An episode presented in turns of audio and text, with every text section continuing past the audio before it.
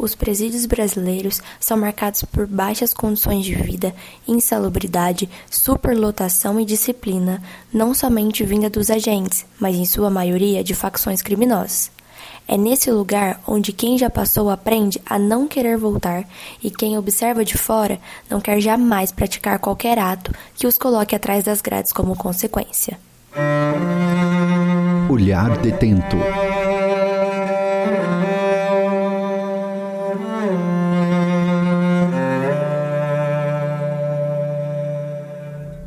Nesse episódio do podcast, você vai conhecer um pouco da história de Luiz, que teve nome e voz alterados por questões de segurança. Aqui, ele conta sobre a necessidade de seguir as regras dos companheiros, a vivência de sobreviver em uma cela e a lição de vida que ganhou.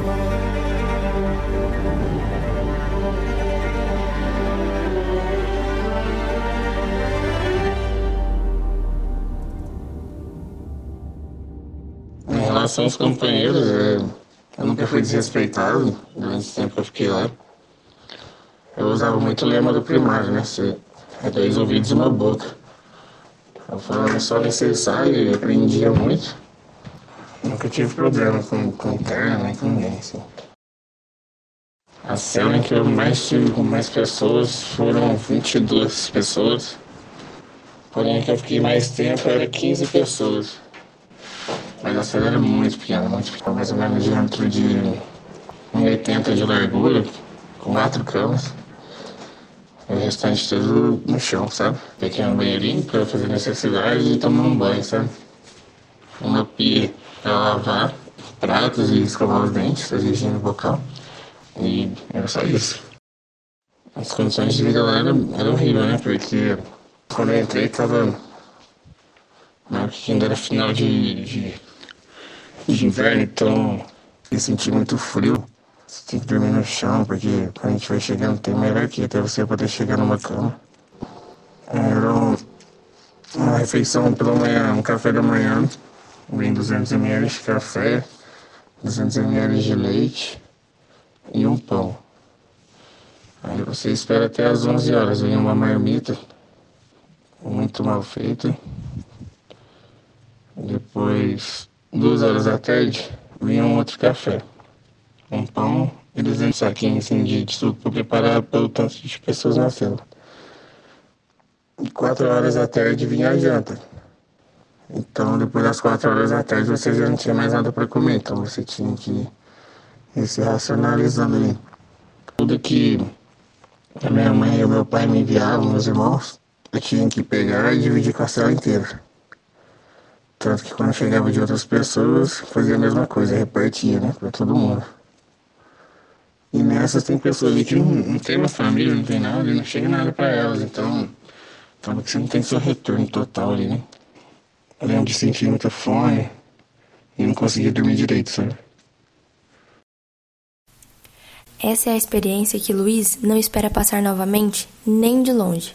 É como se o sistema tivesse funcionado ele mesmo diz. Essa experiência acrescentou.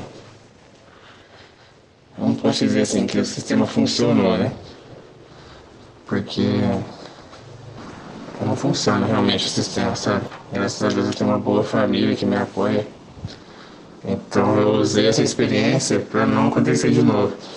E eu lembro de você sentir necessidade das coisas mais básicas da sua vida, que é poder comer, poder sair a hora que você quiser, dormir bem, umas coisinhas mais básicas, sabe? Você poder estar junto da sua família, com quem você ama, não tem preço.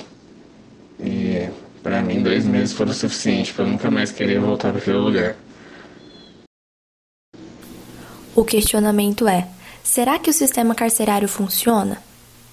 Luiz acredita que não, já que nem todo mundo tem estrutura familiar, oportunidade e vontade de seguir um caminho diferente.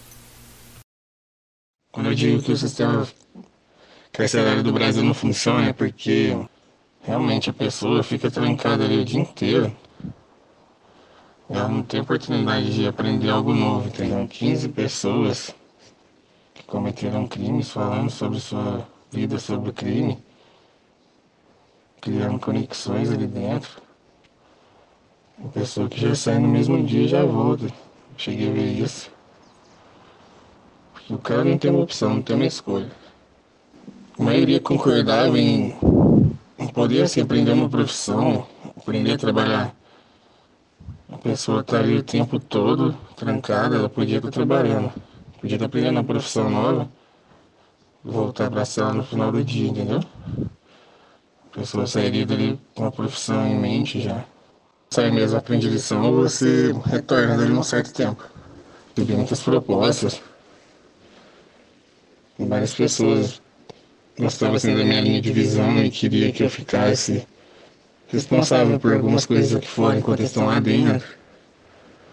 E realmente, se você for ver pelo lado lucrativo, é tentador sim. E quem não tem opção, quem não tem uma boa família, uma estrutura, acaba aceitando uma proposta dessa, então o caminho é só de volta. Ou até a morte, né? Você acompanhou o primeiro episódio de Olhar Detento, o podcast que traz dados, histórias e vivências de quem já passou ou passa pelo presídio. Seja ex-detento, profissional ou agente, as grades deixam marcas e são utilizadas como forma de impor disciplina em uma sociedade com medo da consequência.